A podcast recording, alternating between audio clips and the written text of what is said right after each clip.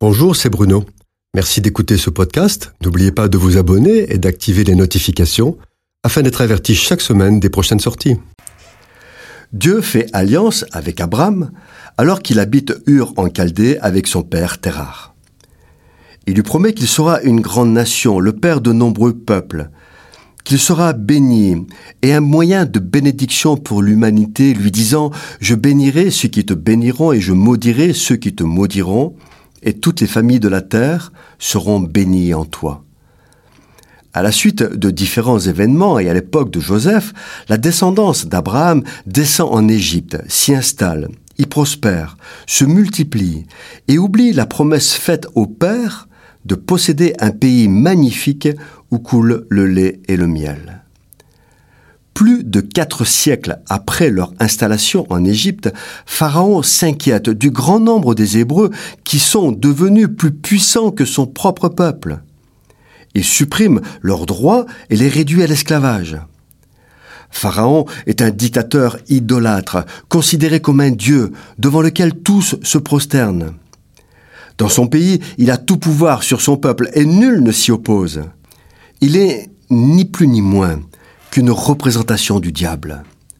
Comme Pharaon, le diable est un maître tyrannique qui terrorise ceux sur qui il domine, leur faisant croire qu'il n'y a de bonheur que dans le péché. Or, il n'y a aucune satisfaction dans la pratique du péché. Il n'y a pas de bonheur durable dans le péché. Depuis la chute en Éden, L'homme naît dans le péché et dans le monde.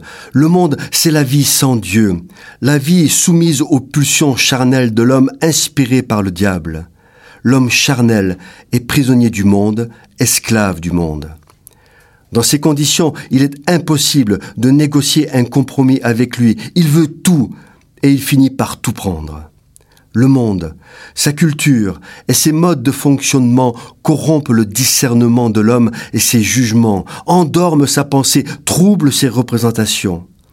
Il perd le sens de ce qui est juste, il ne discerne plus le bien du mal, il finit par appeler bien ce qui est mal et mal ce qui est bien. Les Hébreux qui vivaient en Égypte n'étaient même plus capables d'entendre la voix de Dieu, ayant oublié jusqu'à son nom.